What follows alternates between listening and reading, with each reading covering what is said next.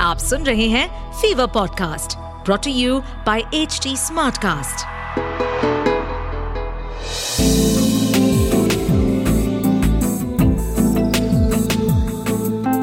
एक अधूरी कहानी। एक अधूरी कहानी कहानी वाला देव के साथ। रेलवे कॉलोनीज में बिजली चली जाए तो घर में ज़रूर अंधेरा होता है। लेकिन चेहरों पे रोशनी सी आ जाती है। सबके सब बाहर आके गप्पे मारते हैं, बातचीत होती है, किसके घर में क्या चल रहा है, सारी खबरें पता चलती हैं। लेकिन अंधेरे की भी तो अपनी एक दुनिया होती है। क्या उस दुनिया को कभी देखा है आपने?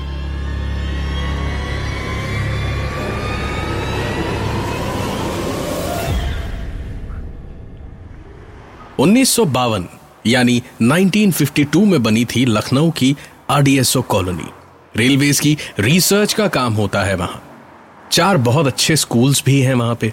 एक पब्लिक स्कूल, एक सेंट्रल स्कूल, एक रेलवे का स्कूल और एक मिशनरी स्कूल। रेलवे क्वार्टर्स में रहने का मज़ा अलग ही होता है। बिजली चली जाए तो बहुत मज़ा आता था। सब बाहर आ जाते, बच्चों को पढ़ाई से और उनके माँ बाप को भी कुछ देर उन्हें पढ़ाने से और उन पे चिल्लाने से छुट्टी मिलती थी। लेकिन एक ब्लॉक ऐसा भी था जहाँ कोई निकलता नहीं था। क्योंकि उस ब्लॉक के चार क्वार्टर्स में सिर्फ़ एक ही क्वार्टर था जहाँ एक लड़का अकेले रहता था, कौशिक। वो ब्लॉक भी बड़ा अजीब था सी छप्पन, यानी सी फिफ्टी सिक्स कितनी भी बत्तियाँ जला ले पूरी बिल्डिंग में, लेकिन ऐसा लगता था जैसे अंधेरा ही है। बात सन 2002 की है। कौशिक नीचे के क्वार्टर में रहता था। क्वार्टर नंबर तीन। सामने बाकी सारे क्वार्टर्स की तरह ही एक छोटा सा बगीचा था। उसमें जब भी फूल वगैरह लगाने की कोशिश की गई, हफ़्ते भर में पौधे मर जाया करते थे। कभी कोई पेड़ पौधा फल नहीं पाया, सिवाय एक बेल के पेड़ के। कौशिक रोज सवेरे साढ़े नौ बजे ऑफ़िस पहुँचा करता।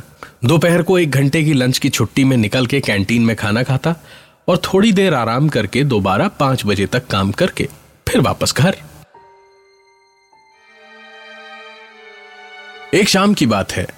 कौशिक बहुत थका हुआ था। आते ही सोचा, थोड़ा बैठ ले, फिर खाना बनाएगा।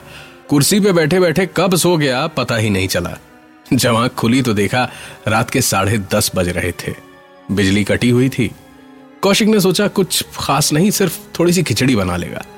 ज़्यादा कुछ करने का मन नहीं कर रहा था। थकान बड़ी ज़्यादा थी। पहले जरा मुँह हाथ धो ले और उसके बाद खिचड़ी बना के, नहा के, फिर खाना खाने बैठेगा। वैसे भी कल शनिवार है। दिन भर आराम से सोएगा बस।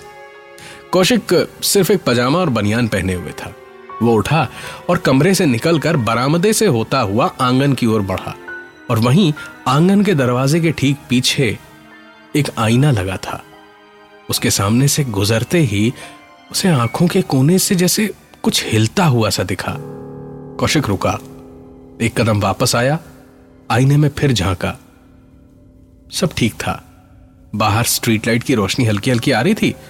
उसी में उसने खुद को आते जाते देखा और फालतू का वहम हो गया होगा थकान के मारे। कौशिक वापस आगे आँगन की ओर बढ़ा। दरवाज़ा खोला और ये जो क्वार्टर्स थे, इनमें बाथरूम आँगन में था, यानी क्वार्टर के बाहर। कौशिक बाथरूम में गया, हाथ मुँह धोया और फिर वापस अंदर आने को जैसे ही निकला तो देखा आँगन का दरवाज़ा बंद हो गया था। लेकिन अच्छी बात यह थी कि अंदर बिजली आ चुकी थी। शायद दरवाज़ा हवा से बंद हो गया होगा। कौशिक वापस अंदर आने को बढ़ा और जैसे ही उसने कमरे की चौखट लांघी, उसके पीछे बाहर बाथरूम का बल्ब फूटने की आवाज़ आई। कौशिक ने पलट के एक पल बाथरूम की ओर देखा और तभी उसके सामने बाकी के सारे कमरों में कुल मिला के जो चार पाँच बल्ब लगे थे, सब के सब एक एक करके फूट गए।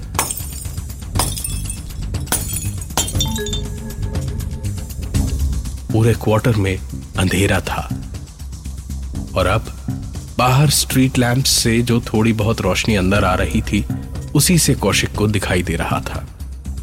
इस क्वार्टर में उसे कई बार ऐसी आवाज़ें सुनाई देती थी, जैसे पास के कमरे में कोई था। अक्सर नींद में लगता था जैसे उसके ठीक पास कोई बैठा है। कई बार ऐसा भी हुआ कि कौशिक एक कमरे में था और ऐसा लगा जैसे दूसरे कमरे में उसके पास से कोई निकल के चला गया और कुछ ढूँढने की कोशिश कर रहा हो। लेकिन कौशिक को कभी भी कोई दिखाई नहीं दिया। सामान भी जैसे का तैसा ही रहता था। तो उसने हर बार यही सोचा कि सरकारी रेलवे क्वार्टर हैं, दीवारें पतली हैं तो बस आसपास के क्वार्टरों से आवाज़ आती होगी। लेकिन आज, अभी, उसे ऐसा लग रहा था जैसे उससे कोई कुछ कहना चाह रहा था, कोई कुछ बताना चाह रहा था।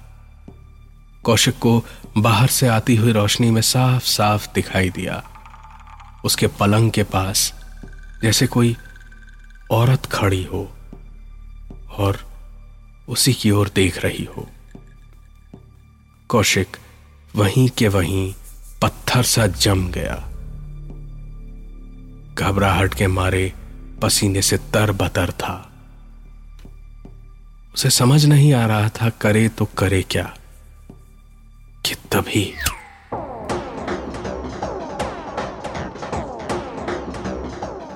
कौशिक तो पसीने से तर था ही। लेकिन उसे साफ़ साफ़ महसूस हुआ कि उसी की तरह कोई पसीने से तर बतर था जो उससे भिड़ के निकल गया। कौशिक को पहले तो ऐसा लगा जैसे वो खुद ही शायद किसी चीज़ से टकराया, लेकिन जो उससे भिड़ा, वो भी पसीने से ही तर था। कौशिक के अलावा किसी और के पसीने की भी महक आ रही थी। कोई चोर घुसा था? कौन था? कौशिक इसी उधेड़ बुन में था, जब उसे साफ़ साफ़ किसी के सांसों की आवाज़ धीरे धीरे करीब आती सुनाई दी। और फिर उसके कानों में एक आवाज़ ने कहा, बंदे को चला दो, मुक्ति दो। कौशिक ये सुन के जैसे नींद से जागा। उसने देखा सारे के सारे बल्ब, जो थोड़ी देर पहले ही फूट गए थे, सब के सब न सिर्फ़ सही थे, बल्कि तेज रोशनी के साथ जल रहे थे। पूरे क्वार्टर में इतनी रोशनी थी, जैसे किसी बर्फीली पहाड़ी पे खिली खिली धूप पड़ रही हो। कौशिक ने क्वार्टर से भाग के निकलने के लिए कदम आगे बढ़ाए तो उसकी चीख निकल गई।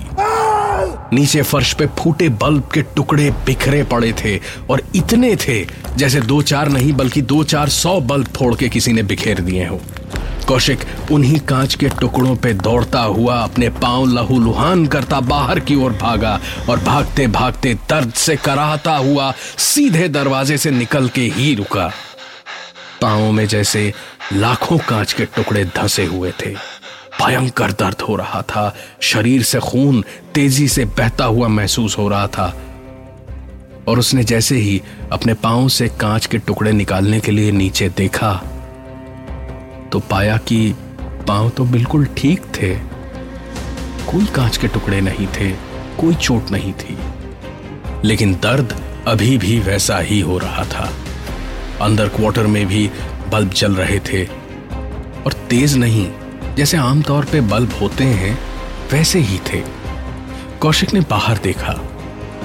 सुनसान था। न कोई आदमी, न कोई जानवर।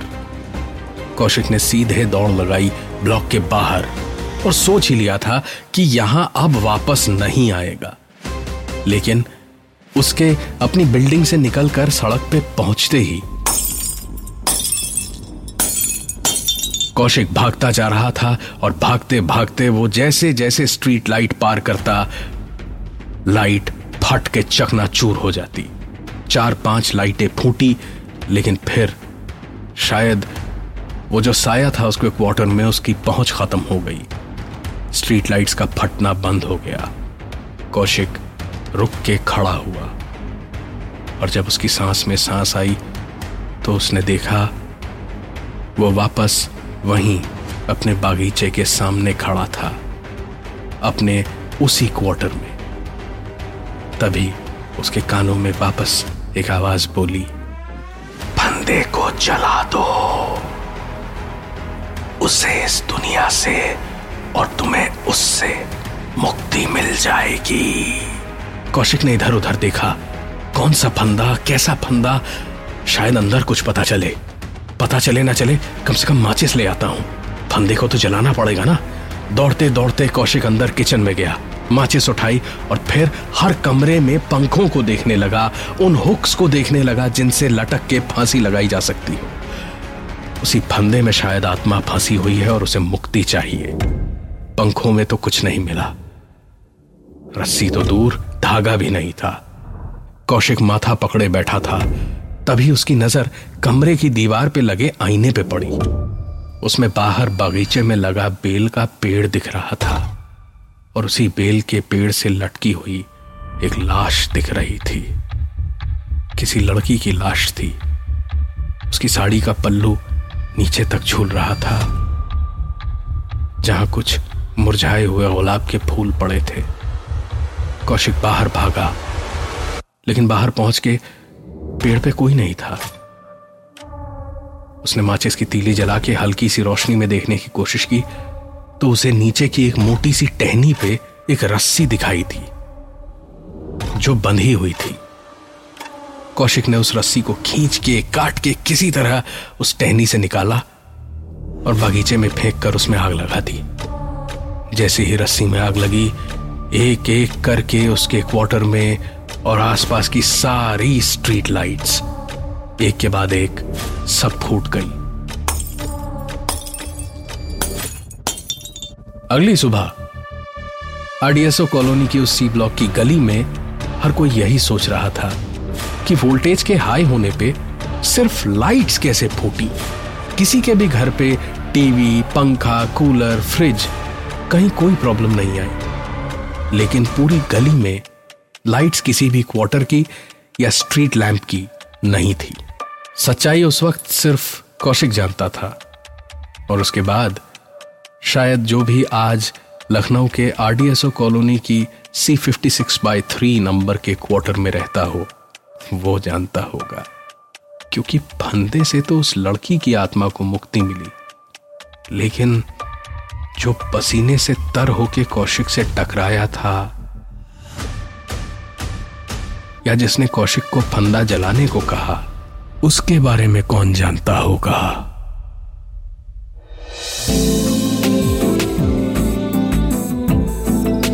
आप सुन रहे थे एक अधूरी कहानी। कहानी वाला देव के साथ प्रेजेंटेड बाय फीवर नेटवर्क इस पॉडकास्ट पर अपडेटेड रहने के लिए हमें फॉलो करें एट एच डी हम सारे मेजर सोशल मीडिया प्लेटफॉर्म पर मौजूद है। और ऐसे पॉडकास्ट सुनने के लिए log on to W W W dot H D smartcast dot com